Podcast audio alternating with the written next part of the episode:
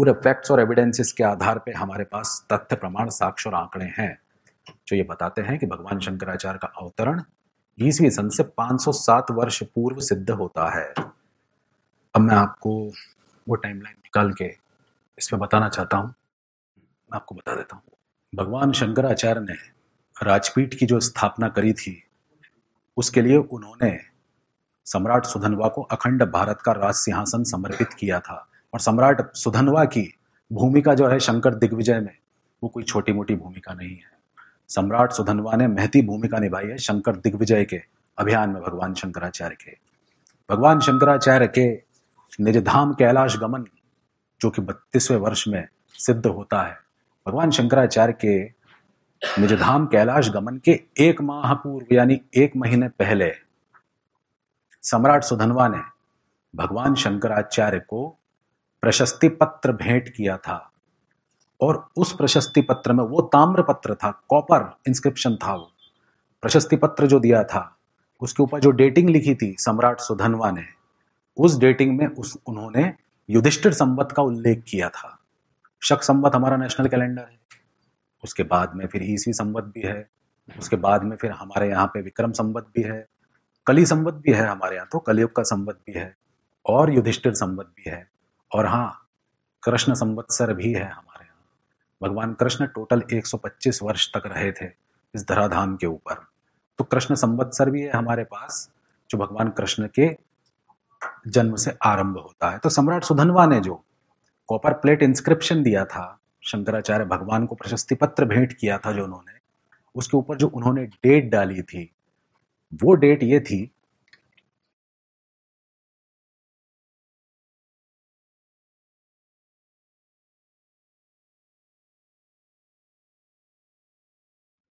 युधिष्ठिर संबत छब्बीस सौ तिरसठ आश्विन शुक्ल पंद्रह को भगवान शंकराचार्य को प्रशस्ति पत्र भेंट किया। सम्राट सुधनवा ने और उसके ठीक एक महीने बाद छब्बीस सौ तिरसठ कार्तिक पूर्णिमा को भगवान शंकराचार्य ने निजधाम कैलाश निजधाम कैलाश गमन किया। लीला संवरण करके। तो ये जो युधिष्ठिर संवत है, हम इसकी टाइमलाइन निकालेंगे। और इसके बाद में हम कृष्ण संवत्सर की भी टाइमलाइन निकालेंगे। हम ये भी टाइमलाइन निकालेंगे कि महाभारत का युद्ध कब हुआ था? वो कौन सा वर्ष था जब महाभारत का युद्ध हुआ था? तब भगवान कृष्ण की आयु कितनी थी? और साथ ही साथ युधिष्ठिर जी का राज्याभिषेक कब हुआ था? और कलयुग किस दिन से आया? प्रवेश कलयुग का कब से होता है? तो पहले हम टाइमलाइन निकाल लेते हैं।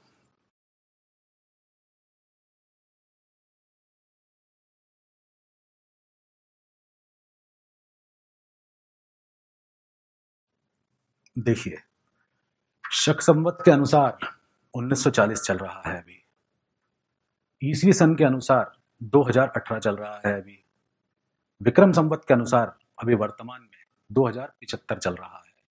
और कली संवत के अनुसार कलयुग लगे हुए अभी 5119 वर्ष हो गए हैं। यहाँ तक हमने समझ लिया। अब हुआ यह था कि महाभारत के युद्ध के बाद युधिष्ठिर जी का राज्याभिषेक होता है। उसका वर्णन है। युधिष्ठिर जी के राज्याभिषेक के 36 वर्ष के बाद में मौसल युद्ध का वर्णन है। मौसल युद्ध। और मौसल युद्ध जो था, वो गांधारी जी के श्राप के कारण हुआ था। गांधारी जी ने श्राप दिया था भगवान कृष्ण को कि तुम्हारे भी वंश का वैसे ही संहार होगा जैसे हमारे वंश का तुमने करवाया है। तो उन्होंने भगवान कृष्ण को श्राप दिया था। तो युधिष्ठिर जी के राज्याभिषेक के छत्तीसवें वर्ष में मौसल युद्ध हुआ था और जिसमें यदुवंश का पूरा संहार हो गया था। उसके बाद भगवान कृष्ण ने अपने निज धाम में गमन किया था, अपनी लीला को विराम दिया था। तो जिस दिन भगवान कृष्ण ने अपनी लीला को विराम दिया, उसी दिन से कलयुग का आना हम लोग मानते हैं, कलयुग का कैलकुलेशन हम स्टार्ट मानते हैं उस दिन से। भगवान वैसे तो कलयुग आ ही चुका था। महाभारत युद्ध जो है वो द्वापर और कलयुग के बीच का जो संधि काल था, उस समय लड़ा गया है वो। और भगवान कृष्ण ने यह बात कही है, जब दुर्योधन की जांग पर प्रहार किया था, भीम ने, और जांग तोड़ दी थी, उसके बाद भगवान बलभद्र कुपित हो गए थे। तो भगवान बलभद्र को भगवान कृष्ण ने कहा था कि आप कलयुग को आया हुआ समझ लीजिए आप कलयुग आ चुका है। और भगवान कृष्ण की लीला संवरण यानी लीला समाप्त करने के दिन ही, दिन से ही हम लोग मानते हैं कि हाँ कलयुग का आरंभ हो गया था। तो ये जो डेट है कली संवत की, इसके 36 वर्ष पूर्व, यानी भगवान भगवान कृष्ण के लीला संवरण के बाद कलयुग का आरंभ होता है, उसके 36 वर्ष पूर्व हम मानते हैं कि युधिष्ठिर जी का राज्याभिषेक हुआ था 36 वर्ष पूर्व, शास्त्र ऐसा कह रहा है। तो युधिष्ठिर जी का राज्याभिषेक जब होता है,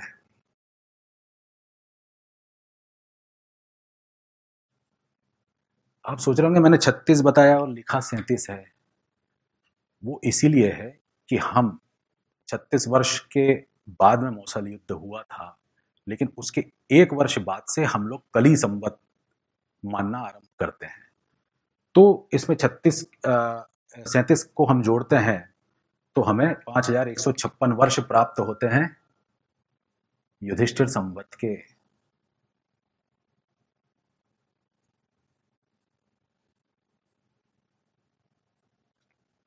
भगवान कृष्ण 125 वर्ष रहे। तो कली संवत में अगर हम 125 और जोड़ देते हैं तो हमें कृष्ण संवत्सर प्राप्त हो जाता है। ठीक है?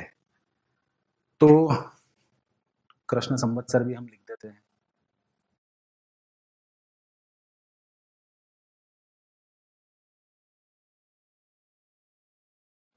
तो यह है कली भगवान कृष्ण के अवतरण का दिन। कृष्ण संवत्सर आरंभ होता है। अब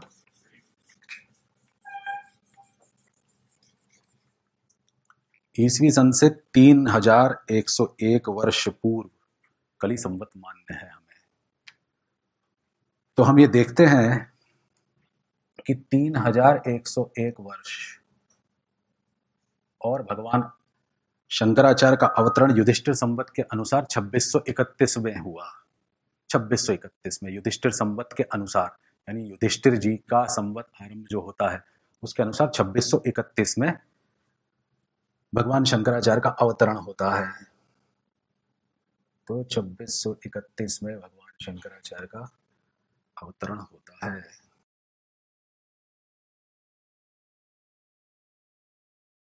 तीन हज़ार एक सौ एक कली संवत, इसमें हमने सैंतीस वर्ष जोड़ दिए, युधिष्ठिर जी के राज्याभिषेक के। युधिष्ठिर संवत के अनुसार 2631 वर्ष के बाद भगवान शंकराचार्य का अवतरण होता है। तो हम जब इसमें से इसको घटाते हैं तो हमें मालूम पड़ता है कि ईसवी सन से 507 वर्ष पूर्व भगवान शंकराचार्य का अवतार सिद्ध है। और कृष्ण संवत्सर भी है हमारे पास में युधिष्ठिर संवत्सर भी है, कली संवत भी है, विक्रम संवत भी है। तो हमें क्या आवश्यकता है अंग्रेज़ों के दिए हुए डेटिंग को मानने की? हमारे पास में अपनी खुद की डेटिंग्स है। हमारे आचार्यों की गणना निकालने के लिए हम अगर अंग्रेज़ों के ऊपर निर्भर हैं तो ये तो बहुत गलत बात है। अच्छा फिर दूसरी बात, एक दूसरा प्रमाण और मैं आपके सामने रखना चाहता हूँ। भगवान शंकराचार्य ने मंडुक उपनिषद के ऊपर भाष्य लिखा है। मंडुक के उपनिषद में भगवान शंकराचार्य ने दूसरे श्लोक में जो बात कही गई है कि सर्वभेत ब्रह्म अयमात्मा ब्रह्म स्वयं आत्मा चतुष्पात। ये दूसरा मंत्र है। यह श्लोक कह लीजिए मंडू के उपनिषद का। उसमें स्वयं आत्मा चतुष्पात के ऊपर जो भगवान शंकराचार्य ने भाष्य लिखा है, उसमें उन्होंने काशार्पण वन गौरवेती की उक्ति लिखी है। काशार्पण जो है, वो मुद्रा थी। काशार्पण का अर्थ था मुद्रा। तो भगवान शंकराचार्य कह रहे हैं कि आत्मा के चार अंश हैं ठीक वैसे ही, जैसे काशार्पण के हैं। काशार्पण जैसे लोग कहते हैं ना, पुराने लोग कहते थे ना कि तुम सोलह आने सही बात करते हो। सोलह आने क्या थे? चार आना, हमने देखा भी है जब हम छोटे थे, चार आना, आठ आना, बारह आना, सोलह आना। बस उसी प्रकार से भगवान शंकराचार्य ये कहते हैं, ये चार में जो विभाग करा ना, काशार्पण की जो बात थी, काशार्पण मुद्रा थी हमारे यहाँ पे। तो भगवान शंकराचार्य अपने भाष्य में उस मुद्रा का उल्लेख कर रहे हैं।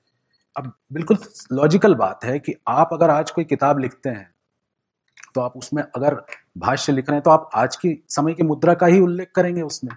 आप उसमें आज से 200-300 साल पहले की मुद्रा का तो उल्लेख करने नहीं वाले।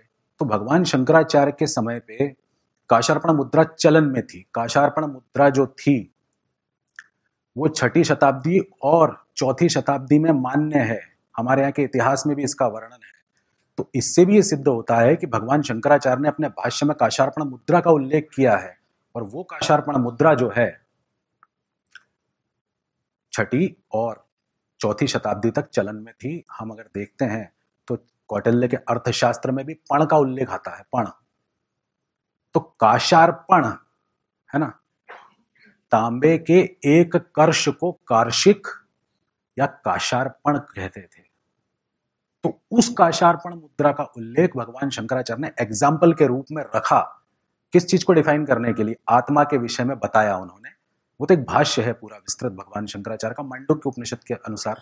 तो इससे भी ये बात सिद्ध हो जाती है कि भगवान शंकराचार्य जो है, उनका अवतरण काल जो है, वो 507 वर्ष पूर्व जो निकलता है युधिष्ठिर संवत के अनुसार, वो बिल्कुल ठीक है एग्जैक्ट है। तो भगवान शंकराचार्य का अवतरण काल जो है वो ढाई हज़ार वर्ष पूर्व का सिद्ध होता है।